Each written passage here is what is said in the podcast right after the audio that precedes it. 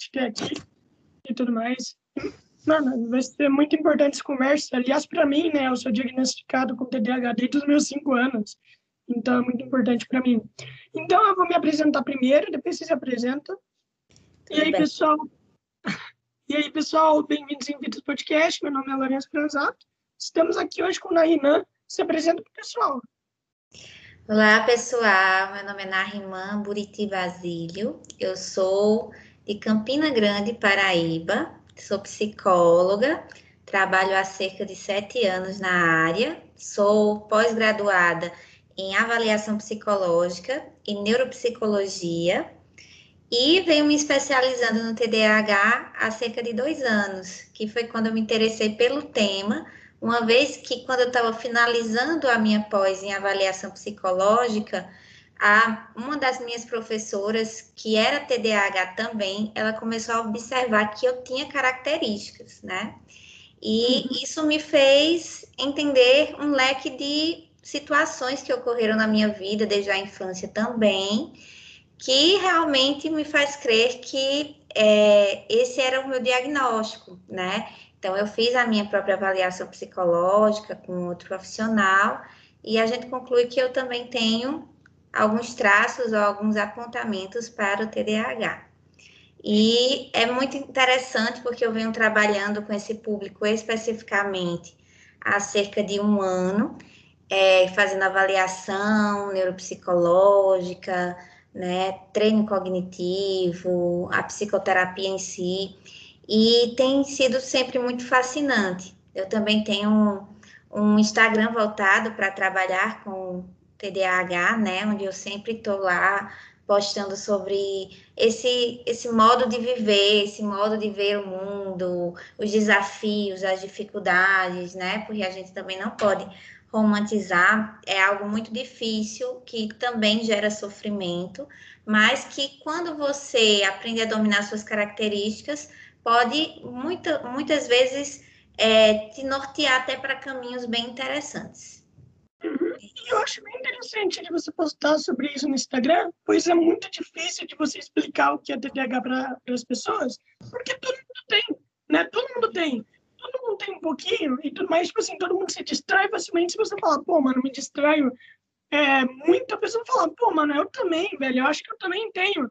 E, tipo, é muito difícil explicar, é muito difícil explicar para as pessoas, então é muito bom o que você está fazendo. Tipo, como que, como que você explica para alguém? É, como que funciona o T D A H? É muito engraçado, porque as pessoas, mesmo as que não, não têm T D A H, elas têm muita curiosidade, né, sobre o transtorno. É, acredito que muitas reconhecem as características em si. Realmente, todo mundo tem um pouco, né? Quem nunca saiu de casa, esqueceu o celular, voltou para pegar o celular, pegou a chave e esqueceu o celular de novo. Acontece, principalmente com quem tem T D A H. Mas quem não tem pode vivenciar coisas parecidas. No entanto, não com o grau de comprometimento que o T D A H tem, né? Porque de vez em quando você esquecer, de vez em quando você ficar um pouco mais desatento ou desorganizado no seu ambiente, tudo bem. Porém, se há uma constância, né? E isso é, isso é prejudicial dentro dos seus... ciclos sociais, então isso vai apontar para um déficit maior, né? Assim como todo mundo fica triste, porém, depressão não é a mesma coisa que tristeza. Então, todo mundo tem um período de baixa emocional, mas eu não posso dizer que eu tenho depressão por isso, né? Então, nem todo mundo vai poder dizer que tem T D A H apenas por ser esquecido.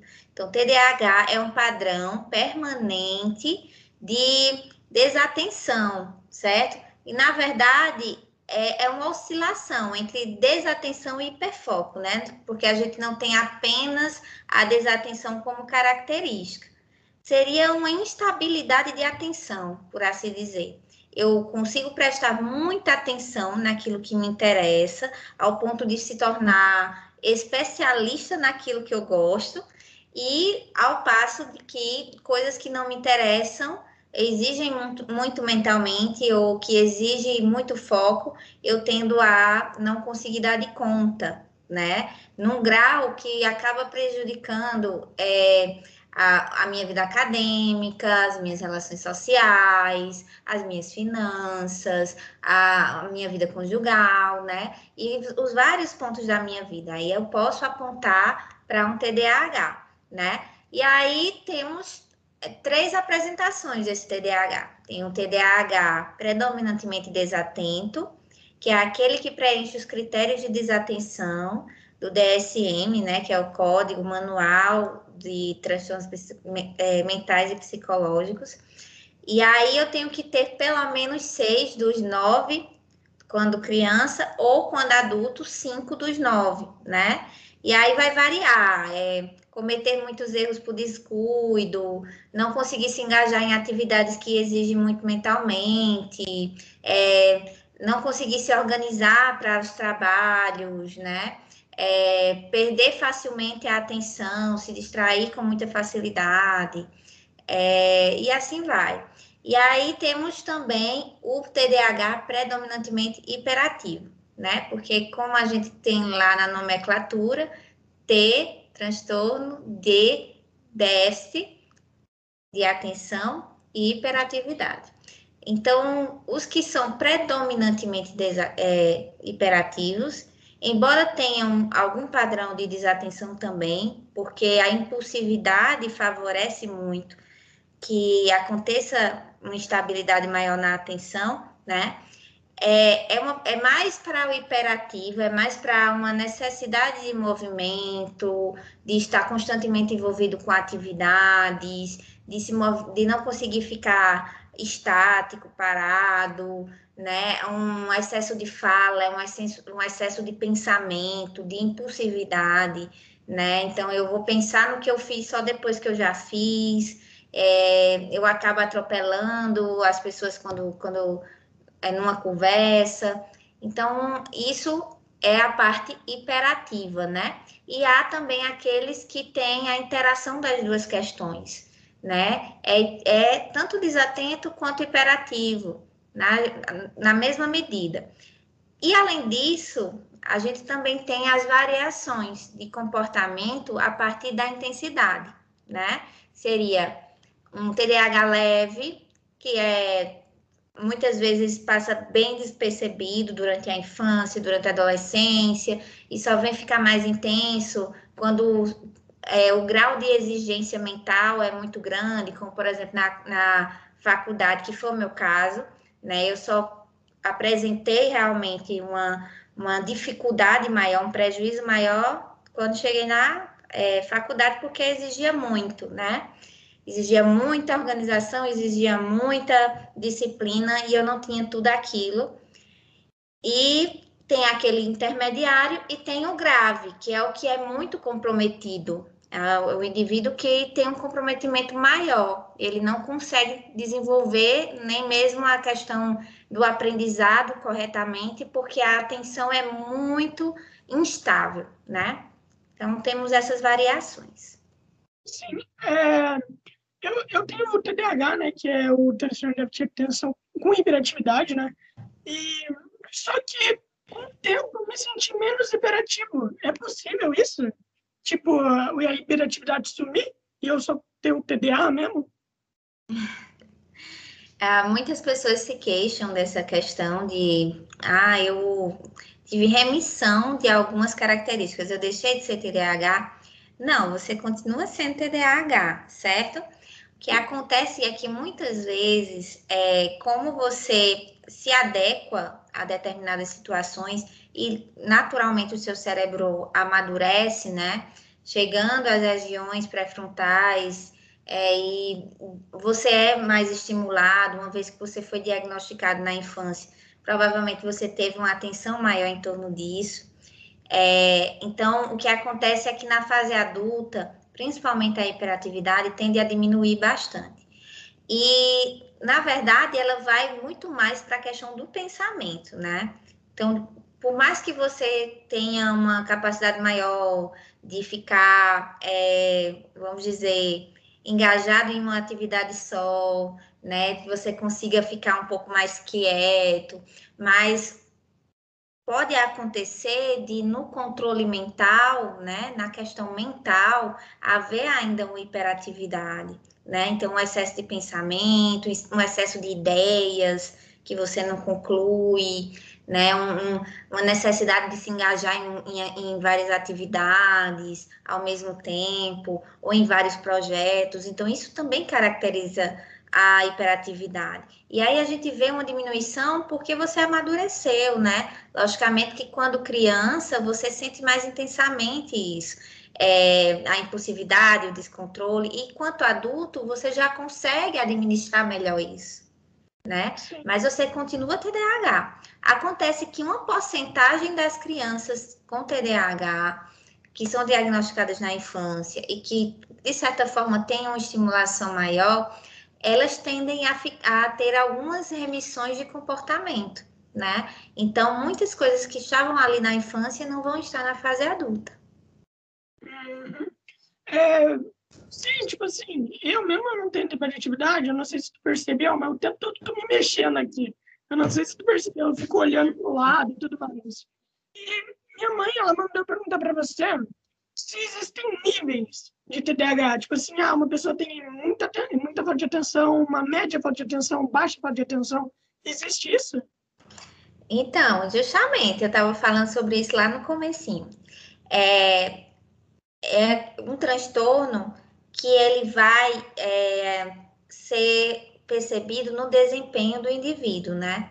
Então, quanto mais... É, como eu posso dizer, intensa for essa desatenção, mais se percebe no desempenho da criança, é, ou do adolescente, ou do adulto, dependendo de, de qual fase da vida ele está, que vai ter ou, a, manifestações diferentes nessas diversas fases, e vai ter intensidades diferentes também, né? Então, tem o T D A H grave, que é o mais comprometido, que pode estar associado a outros transtornos, né, já que o nível de comorbidade do T D A H é muito alto, é muito elevado, mais de cinquenta por cento dos T D A Hs tem algum outro transtorno associado, né? Um exemplo disso é o próprio autismo, né? Então, tem muita associação. O T O D, que é o transtorno opositor desafiador, se associa bastante. Nos adultos, eu vejo muito associação com depressão e ansiedade, certo? Hum. Até por, até por causa de todo o contexto social que é enfrentado desde a infância. Sim. Mas temos, sim, intensidades. Eu tenho ansiedade, eu sou muito ansioso, tipo, nossa, extremamente. E, cara, um amigo meu, ele tinha me falado sobre essa coisa, ele falou que o genes de, de T D A H é um pouco parecido com o do autismo também. Uhum. E Asperger também. É, é exatamente isso? É, alguns estudos, é porque assim, o, o autismo, ele tem inúmeros estudos a respeito, né? Mas não se chega a uma conclusão de um denominador comum entre todos os autistas, por isso que se fala de espectro. Então, a gente vai ter uma, uma, uma parcela de autistas que a mãe passou por algum adoecimento na gestação, a gente vai ter uma parcela de autista que nasceu... Com, com desnutrição, prematuridade, né? A outra parcela de, de, de autistas que tem autista na família, outra parcela que não tem, né? Então, existe uma variabilidade muito grande de causas. Aí, para a gente associar o T D A H fica difícil, mas o, o autista, ele também tem dificuldades nas funções executivas, né? Que está envolvido com o córtex pré-frontal do cérebro. Assim como o T D A H também tem dificuldades nessas funções executivas, né? Só que a gente vai ver manifestações diferentes. Por exemplo, o, o T E A, ele tem um comportamento rígido, né? Ele tem muita dificuldade de lidar com mudança de rotina, porque a flexibilidade cognitiva, que é uma das funções executivas, é prejudicada no caso do T E A. E ela é prejudicada no caso do T D A H também, mas vai se manifestar de formas diferentes, né? É aquela criança que insiste muito no erro, né? Então, ela, o pai, quando está sendo reclamada, ela insiste que não fez, ela insiste que não é daquela forma, é da forma que ela quer, né? Então, ela tem essa rigidez também na flexibilidade cognitiva, mas tem manifestações diferentes de acordo com os transtornos. Uhum. E quantos sintomas o T D A H tem? Eu tinha visto um dia que tinha, tipo, mais de trinta, alguma coisa assim. Varia. Vamos lá. Se a gente for levar em consideração o D S M, que é o manual, né, diagnóstico, são dezoito características, onde nove são de desatenção e nove de hiperatividade e impulsividade, certo? Então, são consideradas dezoito características. Porém, né, se a gente pega o livro lá da Ana Beatriz, que é Mentes Inquietas, ela vai citar cinquenta características, certo? Se a gente pegar alguns, algumas escalas que servem para mensurar o T D A H no adulto, por exemplo, como, por exemplo, a escala de Brown, certo? É, a gente vai ter quarenta características lá.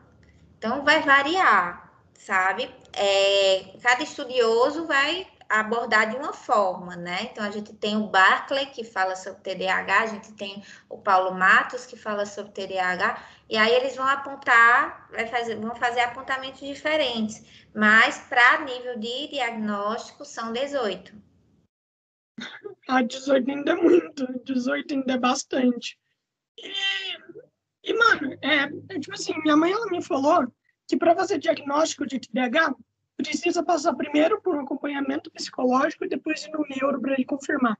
É isso mesmo ou é um outro tipo de tratamento para você ver como é que funciona e tal?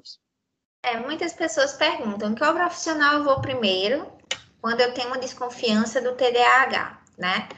E aí, o profissional que você for primeiro sempre vai indicar o próximo, né? E o, eu acho que o mais interessante é ir primeiro ao psicólogo, sim, né? Agora, não é qualquer psicólogo, nem todo psicólogo vai estar aprofundado em relação ao T D A H. Você precisa ir para um psicólogo que tenha conhecimento em T D A H, né? Por quê? O que é que acontece? Muitas vezes o psicólogo ele vai abordar partindo de outras possibilidades diagnósticas. E isso vai levar mais tempo para ele chegar na conclusão de um T D A H.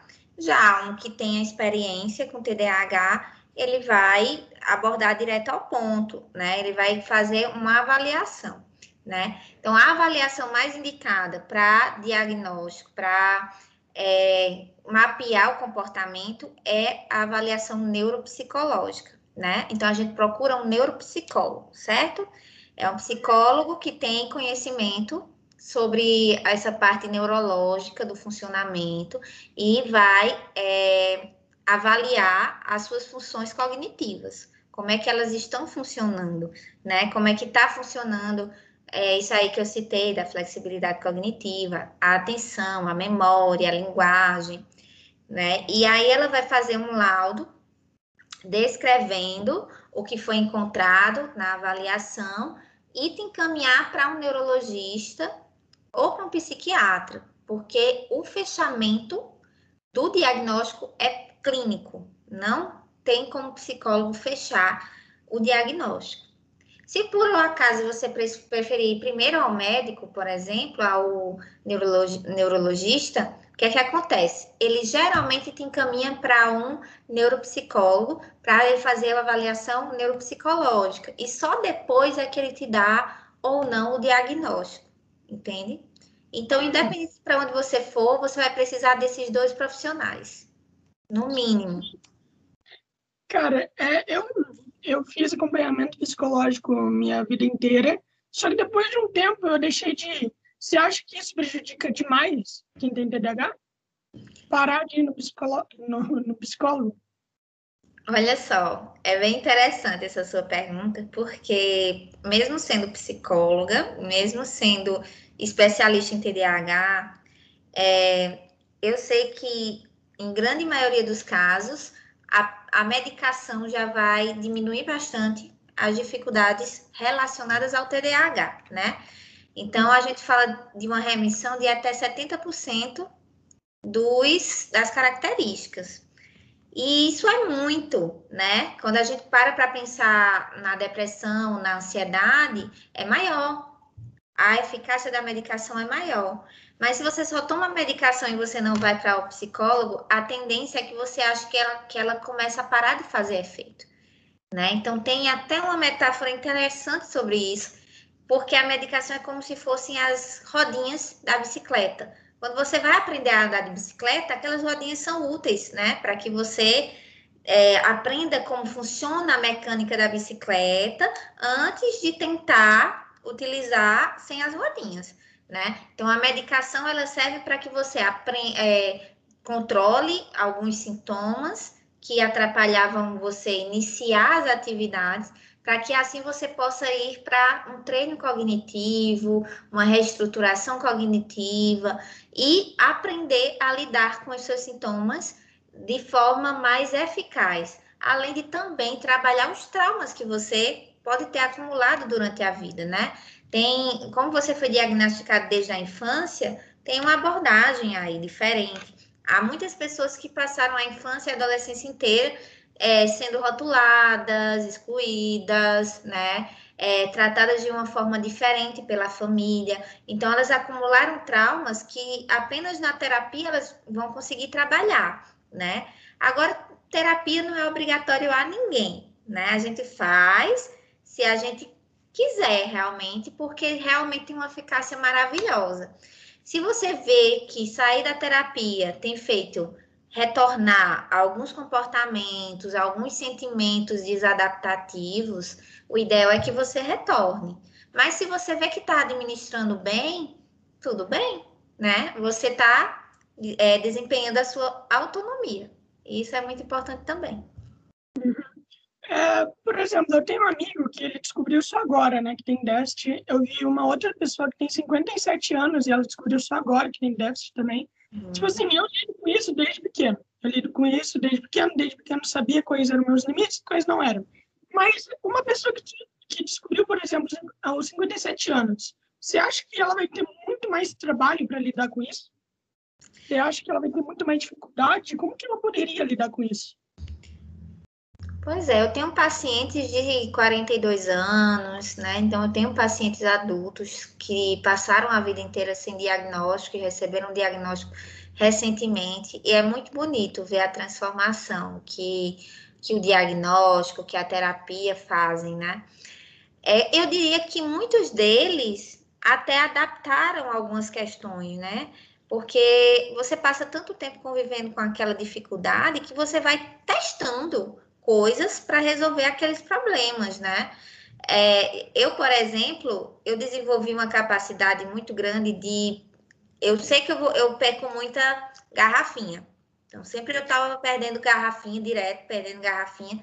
E eu passei a treinar o meu olhar todas as vezes que eu saía da academia para ver a minha mão se a garrafinha estava lá, né? E aí eu sempre tenho essa percepção. Depois de algum tempo me cobrando em relação a isso, eu percebo que eu não esqueço mais a minha garrafinha, né? Então, isso não foi um treino que a psicologia me deu, isso foi algo que eu fui desenvolvendo intuitivamente, né? E muitos deles desenvolvem intuitivamente. O grande problema é que eles sofrem tanto, né? As pessoas com T D A H, eles sofrem tanto, principalmente... É, baixa autoestima, uma ideia de incapacidade, que elas acabam adquirindo um outro transtorno, né? Então, a grande maioria dos adultos com T D A H que eu atendo também tem quadros depressivos, ou é, ansiedade e depressão, ou já desenvolveram algum outro problema durante a vida, e aí elas vão precisar mais de terapia, elas vão precisar mais dessa atenção, elas vão ter mais terreno a ser trabalhado por causa de tudo isso. E descobrir outras formas de ser dentro da sua, do seu funcionamento é muito difícil, né? Abandonar hábitos de uma vida toda é bem mais complicado do que quando você treina desde a infância. É, o meu amigo lá, né, que eu te falei que ele descobriu agora que tem, ele me mandou uma mensagem esses dias falando, mano, eu tava lendo sobre T D A H e eu cheguei à conclusão que eu acho que eu nunca vou ter uma vida normal. Daí eu falei, mano, como assim, tá ligado? Tipo, como assim? Você vai ter uma vida normal. O único problema é que tu vai ficar muito mais desatento. Esse é o único problema. O único problema é que você vai ter que se esforçar mais nas coisas que outras pessoas não se esforçam tanto, né? Mas se tem uma coisa que eu percebo no T D A H é que são pessoas que se esforçam muito, né? É, elas parecem ser, é, como eu posso dizer, irresponsáveis, vamos dizer assim, mas elas, elas se esforçam muito para ser diferente, né? Elas se esforçam muito para se adaptar. O problema é que, enquanto você não aceitar que seu funcionamento é diferente, que você vai se destacar em outras coisas, e por isso também a importância da avaliação neuropsicológica. Você já fez? É, a avaliação neuropsicológica, eu acho que não. Faz tempo que eu não vou no, no psicólogo. Faz tempo que eu não vou aqui de novo e tudo mais. É... Mas aí a vantagem da avaliação neuropsicológica é que você vai descobrir as suas fraquezas e as suas habilidades, né? Então, às vezes, você é uma pessoa extremamente visual e está trabalhando com algo que não, não abarca a sua habilidade visual, né? Então, eu conheço muitos, muitos T D A Hs que têm uma habilidade visual fantástica, né? Uma percepção visual muito boa, uma capacidade... É, de, de, de encaixar peças no ambiente, né?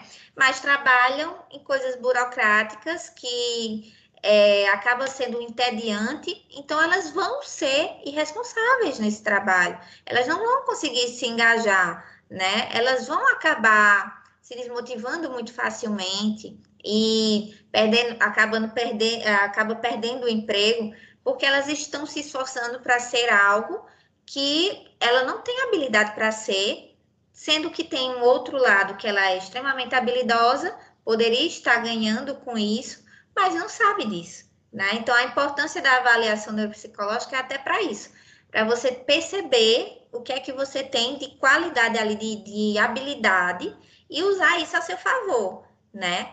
Então, por exemplo, há pessoas muito criativas, não é todo T D A H que é criativo, mas há T D A Hs muito criativos, muito dinâmicos, que poderiam se dar muito bem no marketing, na comunicação, né? Mas estão presos na empresa, estão presos em, em um trabalho que não favorece isso. Então, elas vão se sentir muito mais incapazes, muito mais, ter muito mais dificuldade de se engajar, de ser pontuais, né? Então, as, as dificuldades delas vão acabar se destacando mais, né? E... Isso é o que prejudica a qualidade de vida do T D A H. É não ter essa percepção de como ele pode usar o funcionamento dele a favor dele, entendeu? Sim, um, um amigo meu, né, eu tava conversando, ele, ele trabalha muito com cinema, né, e tudo mais, daí ele falou pra mim, mano, a maioria das pessoas que tem T D A H vai tudo pra parte da arte. E eu acho isso bem interessante, por conta que, normalmente, a galera que tem T D A H, normalmente, ou é introvertida, ou é muito expressiva. Ou é muito expressivo. E a galera que é expressiva vai tudo pra parte da arte. Por conta que a arte tem essa coisa, né? De você poder se expressar e fazer o máximo de si. Isso é bem da hora. E mesmo uma coisa, é verdade que quem tem T D A H é mais propenso a ter depressão? Então, aí quando você estava falando sobre o, a, a associação com o autismo, né? Uhum. Há também uma... questão interessante da parte neuroquímica do cérebro sobre o T D A H com a depressão. Por quê? Porque a depressão, ela acaba é, influenciando algumas áreas do cérebro a produzir menos é, alguns neurotransmissores, né? Então, o que, é, o que é um neurotransmissor? É um neurônio que é responsável pela comunicação química entre outros neurônios, né? É, na, na tradução de alguns fatores que são essenciais para o comportamento. Então, a gente tem como exemplo a dopamina, né? Que está bem em falta no T D A H, e a dopamina é responsável pela motivação, pela estabilidade do, do comportamento, né? Então, começar, é, é, desenvolver e concluir uma atividade. Você precisa da dopamina para estar motivado, engajado, né, controlando a necessidade de estímulos, e o T D A H não tem isso, né? E a noradrenalina também. E na depressão, a gente vê também a queda de alguns desses neurotransmissores. Então, tem essa similaridade no funcionamento químico, né, é, e biológico do cérebro, certo? do T D A H e da depressão. Mas, é, como eu te falei, né, vão ter, vão ter expressões diferentes, né? Então, no, na depressão, a gente vê que há também um nível de desatenção. A pessoa perde um pouco da sua concentração nas coisas porque ela não vê sentido, ela não vê motivação, ela não tem ânimo nem prazer de se envolver com as atividades, né? Fica tudo muito lentificado, o funcionamento cognitivo fica mais lento, né? Então, são pessoas que é, não conseguem prestar tanta atenção, aprender algo, né? Tem uma queda no, no, no desempenho. E isso também se assemelha ao T D A H, né, nesses pontos. Sim, e por isso sim. também pode acontecer essa associação entre os dois transtornos. Uhum. Sim, isso é verdade. E, as, e, tipo assim, quem tem T D A H precisa de um certo privilégio nas escolas, né? Mas a escola não está preparada para isso, né? E eu queria saber quais são esses privilégios. Eu não chamaria de privilégios, né? Eu chamaria de ajustes, porque uhum. se a gente colocar como privilégio, né? Vai parecer até uma coisa muito boa, mas é só um direito ali que você tem para acessar a educação de diminuírem as barreiras que o próprio transtorno te impõe, né? Nós não temos muitas leis voltadas para a acessibilidade do T D A H, certo? É bem importante frisar isso. Inclusive, eu tenho uma live salva no meu perfil. Quem quiser ir lá assistir, que eu converso com um advogado, que por sinal é meu marido. Ele participou da live. E a gente fez uma varredura, né, uma análise pelas leis aprovadas para o T D A H. É, e poucos estados aprovaram leis voltadas para acessibilidade dentro das, das escolas, dos, das instituições acadêmicas. Né? E o que é que acontece? As poucas que tem, né, são voltadas para ter que colocar a criança nas primeiras filas, por exemplo, né, sentada nas primeiras cadeiras, mais distante das janelas, porque a janela seria um, um ponto de distração, né, ou do, de estímulos distratores. E fazer isso, a grosso modo, não resolve o problema da criança com T D A H dentro da sala de aula, né? Então, eu diria assim, uma criança hiperativa, ela vai precisar ter um tempo para se movimentar, ter respeitado o seu funcionamento. Seu funcionamento não é de uma criança que fica sentada o tempo todo, né? Então, ela vai precisar de um tempo para se movimentar. É, o professor pode engajar ela em atividades que exijam movimento, como, por exemplo, entregar material, distribuir, depois ir pegar novamente, né? É... Pode permitir que ela dê uma volta pela escola para gastar essa necessidade de movimento dela. As atividades para as pessoas com T D A H, elas têm que ser o mais é, diretivas possível, né? Então, não tem nada de, dessa viagem bem grande para chegar a um ponto, né? O professor ele tem que ir mais direto ao ponto possível. Se for uma questão que tenha três perguntas, vai ter que ser dividida em três questões, né? Porque se ficar numa pergunta só, as chances de ele responder apenas um tópico é muito grande, né? Ele responde um tópico e ele não se apercebe dos demais. Então, é, reduzir a quantidade de atividades, a quantidade de textos que essa criança precisa escrever, né? Dependendo da série, entregar atividade impressa para que ela apenas responda é mais interessante do que ela retirar do quadro. Porque quando ela está se retirando aquela atividade do quadro, ela já se desmotiva, muitas vezes fica metade sem fazer, ela não quer mais responder, né? E aquilo não vai contribuir, não vai colaborar com ela. A professora tem que estar tá interagindo com essa criança, né? Então, nem sempre a professora regular dá de conta. Se não for uma sala que tenha um, um, um segundo professor, fica um pouco mais difícil, né? Porque de vez em quando ela vai estar tá voando, No, é, na imaginação, e aí o professor precisa ir lá e puxar ela de volta, né? Atrair ela de volta. Precisa saber o que é que, qual é o hiperfoco dela. Então, às vezes, a criança ela é alucinada por Ben dez, né? Então, tudo que ela vê, ela relaciona ao Ben dez. E aí eu preciso trazer o Ben dez para o aprendizado dela, para poder chamar a atenção dela, para poder é, destacar a curiosidade dela ali, né? Então, são muitos ajustes que dá para ser feito, mas nem todo mundo tem preparação, não é obrigatório ter essa preparação, então poucas escolas vão estar preparadas para lidar. Aqui na Paraíba, uma das leis que foi aprovada, a única lei que foi aprovada, aliás, não tem outra, só tem essa, em relação à T D A H, é que as escolas particulares são obrigadas a ter uma equipe que é, possa auxiliar essas crianças, né? A ter uma avaliação correta e um ajuste correto. Mas aí, por que só as escolas particulares, né? As escolas públicas não têm essa obrigação. Olha só, a divisão é feita aí, né? Então, uma criança que não tem condição financeira, ela não vai ter inclusão, né? Ela com T D A H vai se virar, e realmente é assim. A obrigatoriedade da inclusão, da, do ensino especial, é para crianças com deficiência intelectual, com autismo, mas o T D A H ainda está em luta por isso. Uhum. É, por sorte, minha mãe brigou muito com a escola para eu ter esses direitos, daí eu tive, por sorte, tipo, muita sorte mesmo, por conta que é muito difícil de você conseguir começar a escola e tudo mais.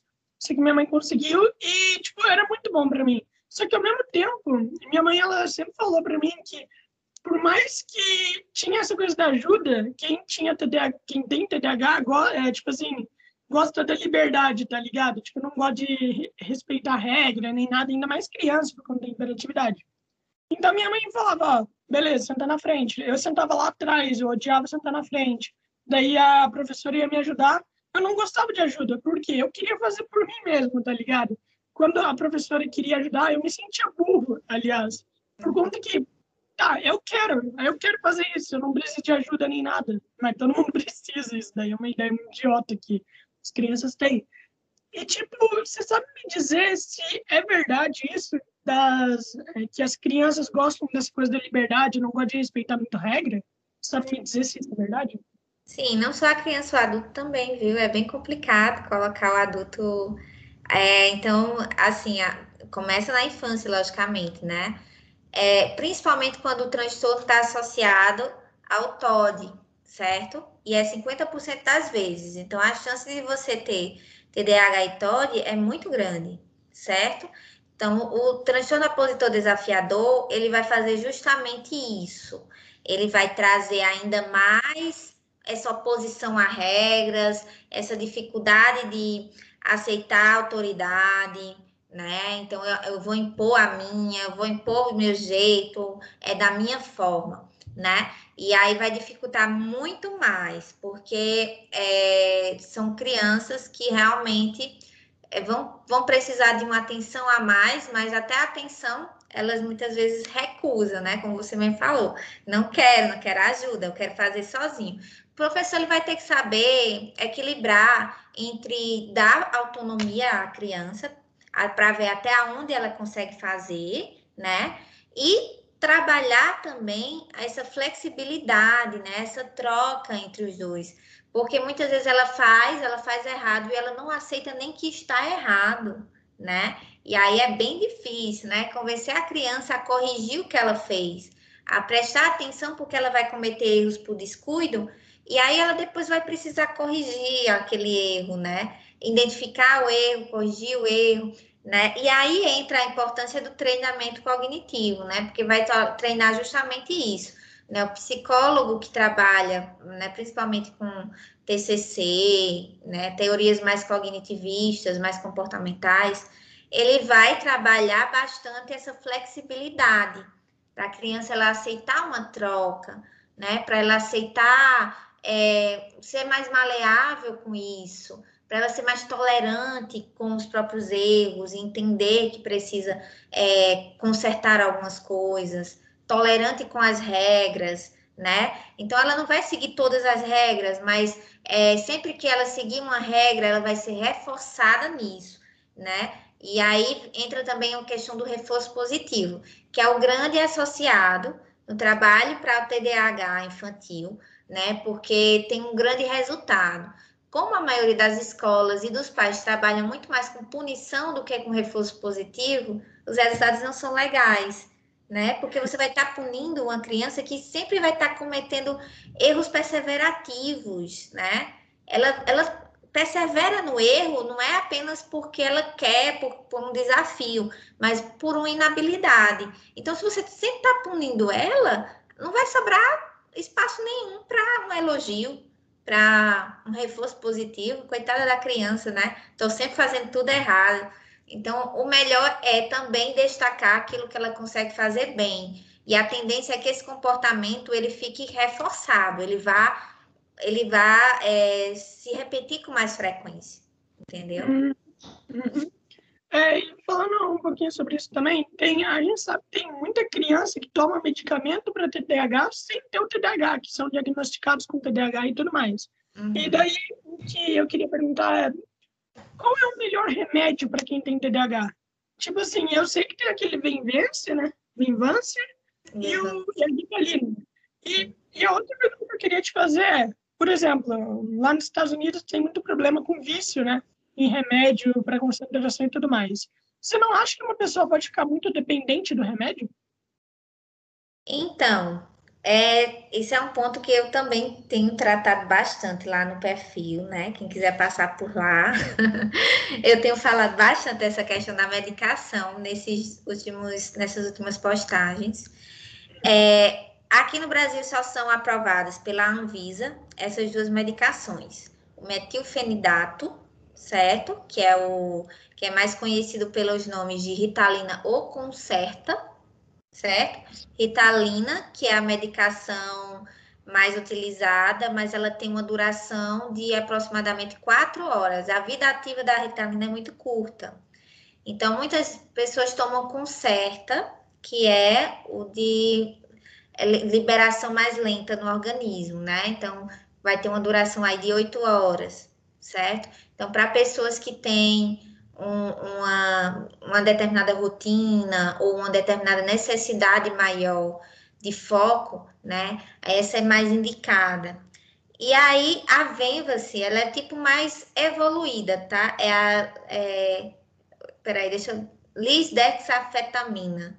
Lisdexafetamina. A substância, que é um estimulante, tá? Tanto o da Ritalina quanto do Venvanse são estimulantes do sistema nervoso central. O que é que significa isso? Vão estimular a produção e a manutenção da dopamina e da noradrenalina no cérebro, né? Principalmente na região pré-frontal, que é onde não funciona adequadamente. Então, se eu tomo a Ritalina ou Venvanse e eu tenho T D A H, isso vai cair como uma luva. Eu vou ter a produção adequada, eu vou conseguir me organizar melhor, focar mais nas coisas que eu estou fazendo, certo? E o resultado vai ser muito bom, tá? Não vou ter problemas, vou ter um, um efeito colateral ou outro, mas não tão forte. Porém, se eu não tenho T D A H e eu uso essa medicação, o que é que acontece? Meu cérebro já produz normalmente aquilo. Então, ele vai produzir em excesso, tá? E isso vai me causar alguns problemas, certo? Então, muitas pessoas tomam, porque chamam da pílula da inteligência, principalmente a Ritalina, que é de acesso mais fácil, o Venvanse é muito caro, o acesso é muito difícil, mas elas tomam porque para estudar, para concurso, é porque é a pílula da inteligência, para ter atenção, mas os efeitos colaterais não valem a pena, né? Pode sim causar dependência. Qualquer medicação pode causar dependência. É muito importante frisar isso, porque é uma substância química que você está tomando, não está ali presente no cérebro. Então, é lógico que você vai... É, o seu cérebro ele vai necessitar daquilo para produzir, né? Se eu parar de tomar, ele, o meu cérebro não vai produzir sozinho, de forma espontânea, né? Então, sim, mas não é uma questão apenas de dependência, né? É, é muito mais uma questão da necessidade. Outros transtornos, como por exemplo o transtorno de humor bipolar, também vão necessitar da medicação o resto da vida, né? E porque é, para ter a estabilidade do humor, os estabilizadores de humor são necessários, né? Então, assim, o benefício da medicação é maior do que o malefício para quem precisa. Na questão do, do vício, não é como uma droga, né? Mas aí você precisa ter uma psicoeducação naquilo, né? Não é porque eu estou, vou fazer uma prova amanhã e eu vou tomar duas medicações em vez de uma, né? Hoje eu não tenho prova, eu não vou tomar medicação nenhuma, vou ficar sem tomar a medicação. Então, eu passo a usar a medicação como uma muleta, tá? E aí, isso é prejudicial. Isso aí passa a ser um uso errado, né? Com fins errados da medicação, né? E aí, eu tô usando a medicação não como uma medicação, mas como uma droga. Porque eu tô fugindo de um problema ali, enquanto tomo aquela medicação. Isso aí é ruim, certo? Mas no uso correto, a medicação, inclusive, inibe comportamentos de vício em outras drogas, certo? É perceptível isso. É, em alguns estudos que eu fiz, em alguns artigos já mostra que adolescentes em situação de, por exemplo, vício em alguma droga, é, ao tomar medicação, é, te, tiveram uma remissão maior dessa dependência. Uhum. O problema é que quando você toma, tipo, como uma válvula mesmo, isso pode te trazer, ó, oh, eu sou inteligente se eu tomar o remédio. E não é assim que funciona, o remédio só estimula mesmo, o remédio só estimula, você não é inteligente só por conta dele. Não, não é assim que funciona. E eu queria saber também, eu estava vendo um vídeo sobre, é, um vídeo de uma mulher até bem famosa, que é sobre relacionamentos com T D A H, e ela disse que é muito complicado alguém que tem T D A H ter relacionamento. Você acha isso? Você acha isso? É bem engraçado isso. Logicamente, né, que o T D A H adulto, é, ele vai ter prejuízos em diversas áreas, tá? Incluindo prejuízos também na vida amorosa. E eu também falo sobre isso já mais atrás, é, que, por exemplo, o T D A H desatento, ele tende a ser muito idealista, né, idealizar muito, ele pode ter uma tendência maior à dependência emocional, né? Então, vai ser aquela pessoa mais dependente, mais tendente a comportamentos de ciúme, né? E isso dificulta. E fora esse comportamento específico amoroso, né?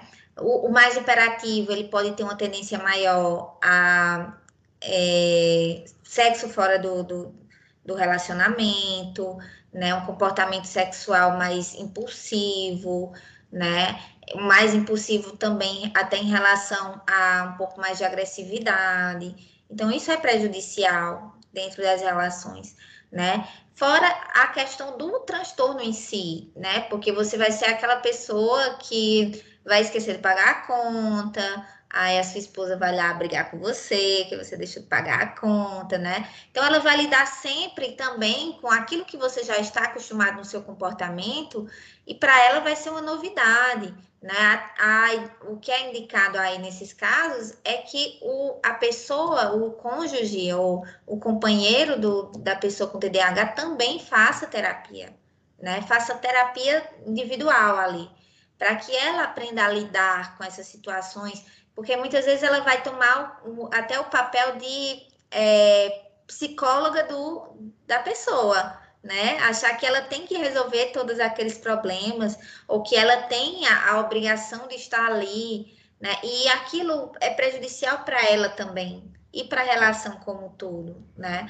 Então, é muito importante que os dois cheguem a um consenso, É, que um possa ajudar o outro, né? Você possa ajudar ela a te entender e vice-versa.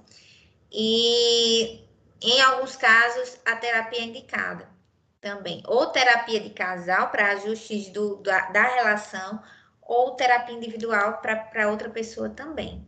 Eu vou só pegar o carregador porque está descarregando o computador. Aqui em casa, a gente divide assim. O meu marido, ele cuida da parte financeira, porque se deixar nas minhas mãos, eu esqueço de pagar tudo que tem que pagar no dia, eu só lembro no final do dia do, do pagamento, ou então no dia seguinte, né? Então, eu deixo ele cuidando da parte financeira e, de vez em quando, ele me lembra, ó, oh, deixa a luz acesa, ó, oh, deixa tal coisa fora do lugar, ele me lembra. E aí, assim, ele faz isso não de uma forma repreensiva, como se fosse a minha culpa, como se fosse porque eu quis, né? ele faz muito mais como se fosse um cérebro auxiliar. E aí isso é muito legal, porque a gente precisa desse, desse apoio, né? Vez ou outra, alguém que nos lembre, né? Que recorde algo, ou que nos motive em determinados fatores. E aí a relação tem tudo para dar certo, viu? Não tem limitação nenhuma em relação a isso. Eu, eu vi que muita pessoa que tem T D A H também usa... usa o relacionamento também como forma de obter a dopamina, né? Que é o, que é o da felicidade, não é? O da dopamina, não é? Né? Serotonina, é verdade. É, serotonina, é. Daí, tipo assim, é como... Por conta que, normalmente, normalmente quem tem déficit de atenção no relacionamento sempre vai querer mais atenção. É, isso é verdade? Vai querer, mais, vai querer ter uma maior atenção da pessoa com que tá namorando? Ou não? Eu, eu penso que vai depender, porque muitas coisas que a gente remete ao T D A H também pode ter a ver com a personalidade da pessoa, não necessariamente com o T D A H. Então, vai depender muito, né? É, isso que você falou sobre a necessidade de atenção, né?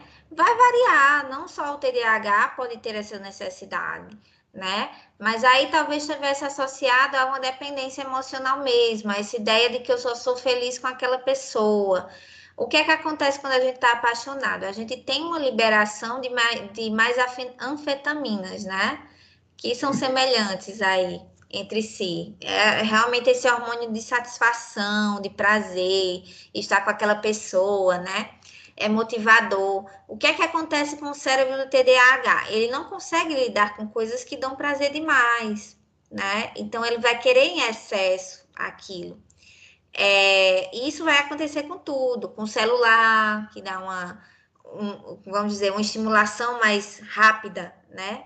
Mais instantânea, né? O uso do celular acaba sendo desregulado, né? Ver uma série, eu não consigo ver um, um episódio só, eu quero ver todas, todos os episódios de uma vez, deixo de fazer as coisas para ver os episódios, né? Então, há uma tendência maior a ter dificuldade de se desligar das atividades de prazer. E como amar, né? Se está apaixonado, é prazeroso, você pode ter uma necessidade ampliada da, da presença dessa pessoa, né? E é muito importante entender isso, né? Perceber quando você está exacerbando nessa situação, é, e buscar trabalhar essa dependência também, né? Se engajar em outras atividades, se permitir sentir saudade, permitir que o outro tenha uma vida própria, individual, é muito importante para manutenção da própria relação.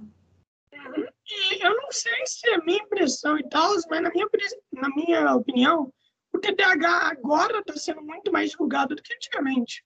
Ou essa é a minha impressão. Eu acho que está sendo muito mais divulgado, tipo, muito mais. Até por conta, que, por conta dos podcasts e tudo mais, a gente está vendo que tem muito famoso que, tá tendo, que tem T D A H, né? Pô, a gente está vendo muito isso. Você acha que está sendo muito... que começou a ser divulgado agora há pouco? Não, agora há pouco não. Você acha que começou a ser divulgado agora? Ou você acha que já está divulgando há um tempo? Já faz algum tempo que é, se tem uma discussão maior em torno do T D A H, mas não só do T D A H, como de diversos outros transtornos, houve um boom maior nessa nossa geração, né? Da nossa geração para cá. Porque, não porque só veio existir agora, né? Já se fala sobre o T D A H... há muitos anos, né? Existem literaturas sobre isso bem antigas, né? E mais recentemente, em mil novecentos e dois, foi a primeira é, publicação de cunho é, técnico, né? De cunho é, profissional, voltado para a questão mais de um, de um artigo realmente que entendeu que havia pessoas que tinham instabilidade de atenção, que tinham dificuldades de atenção, né? E aí já havia coisas escritas naquela época, né? Então, assim, não é uma coisa nova, não é novidade. Mas, realmente, eu, eu vejo muito de dois mil e doze para cá, certo? Então, uns nove anos para cá, eu vi que deu, deu um boom maior, né? A gente tem aqui a Associação Brasileira de Déficit de Atenção, né? Que é a ABDA, que foi o Paulo Matos que, que lançou. A gente tem a Ana Beatriz Barbosa, que também fala sobre psicopata, ela é mais conhecida por, é, pelos livros sobre psicopatia, mas ela tem um livro de T D A H, ela tem T D A H, tem o Clay Bright, né, que é um neuro, neurologista muito conhecido, muito, muito conhecedor sobre o T D A H, que também tem T D A H. Então, eu vejo assim que muita gente que tem T D A H e que acaba se profissionalizando na área, se volta para o T D A H e se volta para uma divulgação maior, né? Que foi o meu caso, por exemplo, né? Até porque você consegue entender muito melhor como é o funcionamento do T D A H, então consegue falar muito melhor, dialogar muito melhor com as dores dessa pessoa, né? E aí a gente vê, realmente, a gente vê, é, por exemplo, no próprio B B B recente, né, que tinha o Fiuk, que ele falou sobre T D A H no, no B B B, e aí eu achava bem interessante. Deixa eu até fiz... A... Cuidado aí. É que eu uso tablet, não tem nenhum lugar para eu apoiar. Tudo Daí... bem, sem problema. O, o, o próprio Fiuk, né, que ele acabou falando sobre isso lá no B B B, foi um B B B que foi bombado, é, e teve todo o boom aí, todo mundo estava assistindo.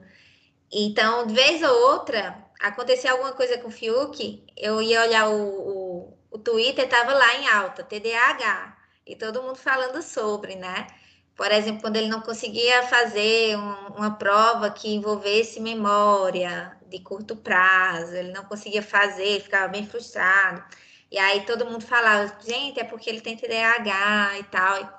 Então, isso dá, chama muita atenção para o próprio transtorno e para a compreensão do que é. Mas ainda tem muito chão. Tem muito chão. Viu? Eu vi, eu vi esse negócio do Fiuk, mano. E, tipo, eu acho incrível por conta que, por mais que ele tenha o jeito dele e tudo mais, ele demonstrou muito o T D A H lá e, as, e teve uma divulgação muito grande também. Eu achei isso muito bom. Cara, tem muita gente, tem muita gente incrível, né, mano, que tem T D A H. Eu, eu acho isso incrível. E, pô, isso pode servir de molde para muita gente também. E, e sobre a criatividade, eu achei que todo mundo que tinha T D A H era um pouco criativo. Mas por conta dessa falta de É, dessa falta de atenção mesmo, de pensar bastante, eu achei que a maioria tinha. Uhum. Acho que a maioria tinha. E me, me diz uma coisa, me diz uma coisa.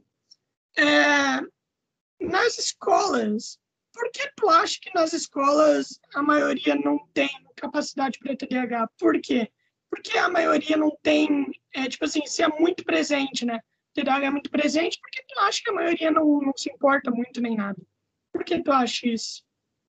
Olha, eu trabalho numa escola, eu sou concursada num município aqui próximo da, de onde eu moro, e eu trabalho numa, num projeto de inclusão, certo?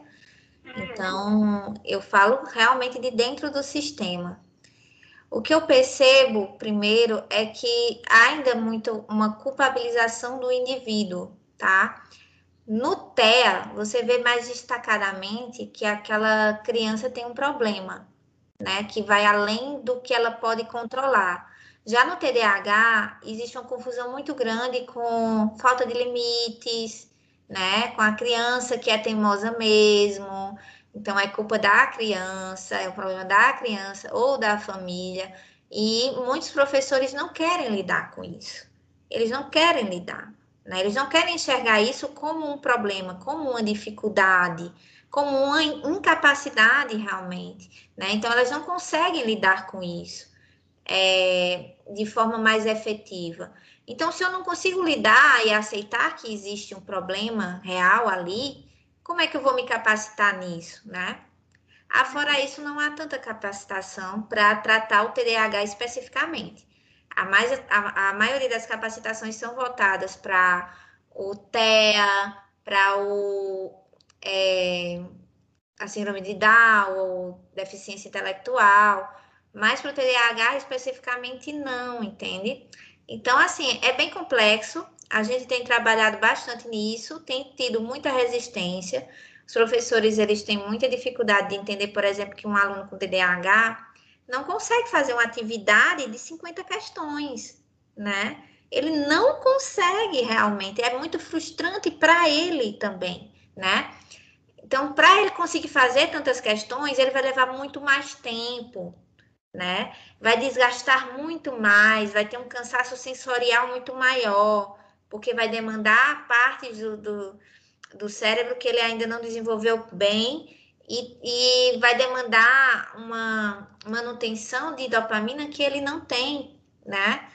É, a medicação ela vai ajudar nisso, mas para trabalhar esse comportamento ainda leva-se um tempo.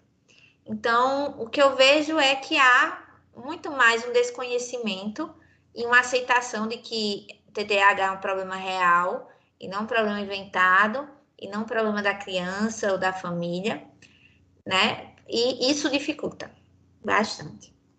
Uhum. Cara, é tipo assim, a gente tem voo de atenção e tudo mais.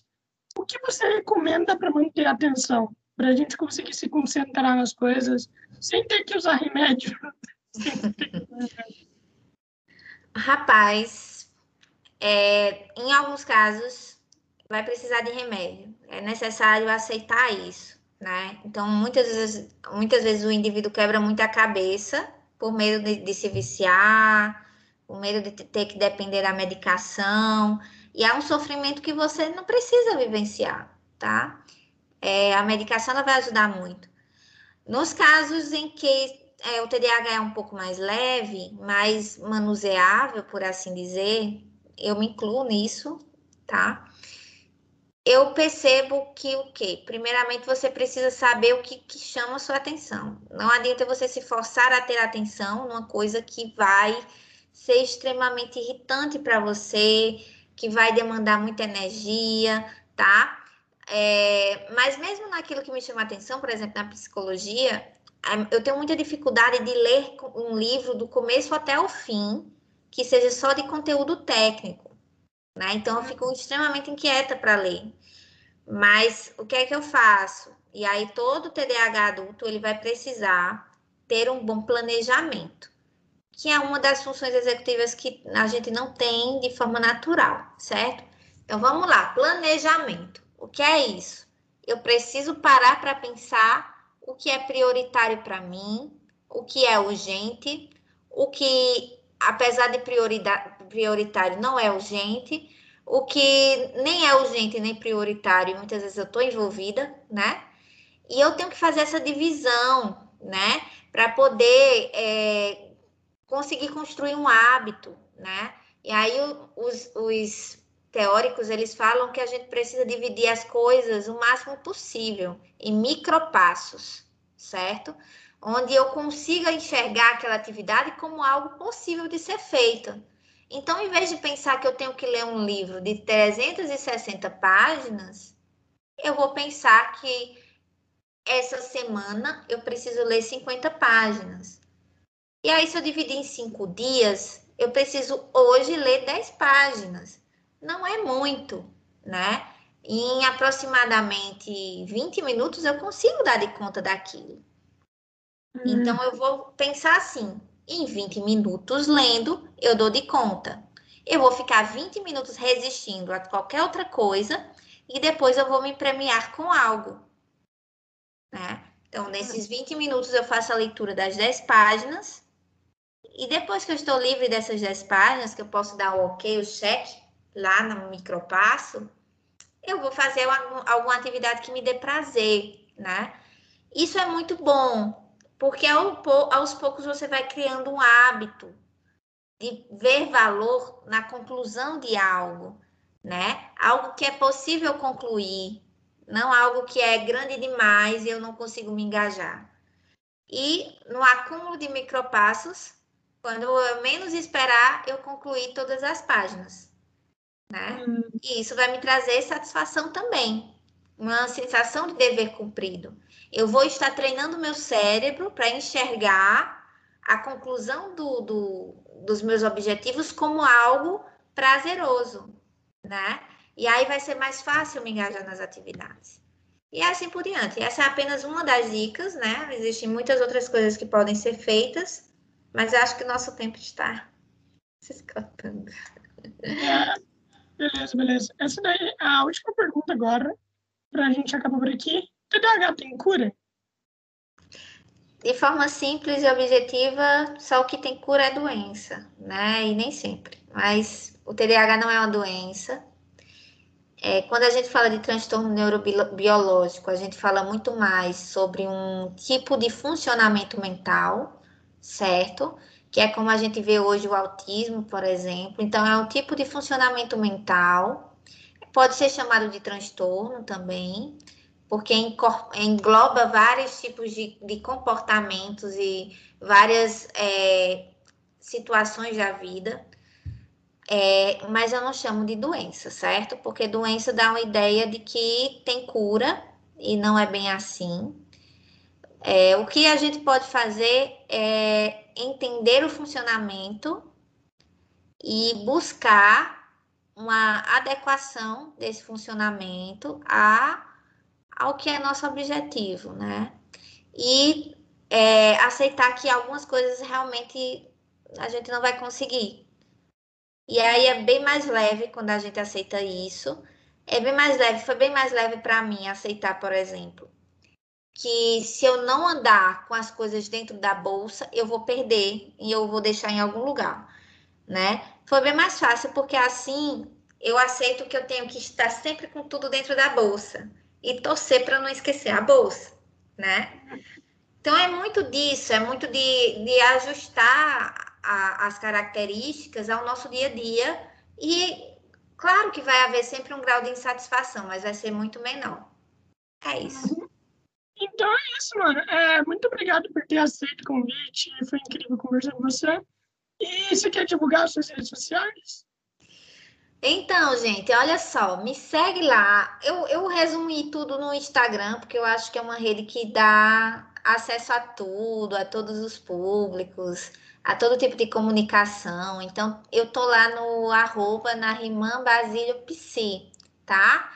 Vai lá, é uma ruivinha. Na Riman já tem pouca, né? Aí aparece uma ruiva, você já sabe que sou eu. Me segue, que eu tô sempre lá atualizando vários é, conteúdos bacanas e conversando com todo mundo. Então é isso, muito obrigada por participar e tenha uma boa tarde. Obrigada também, boa tarde, foi ótimo. Tchau, tchau.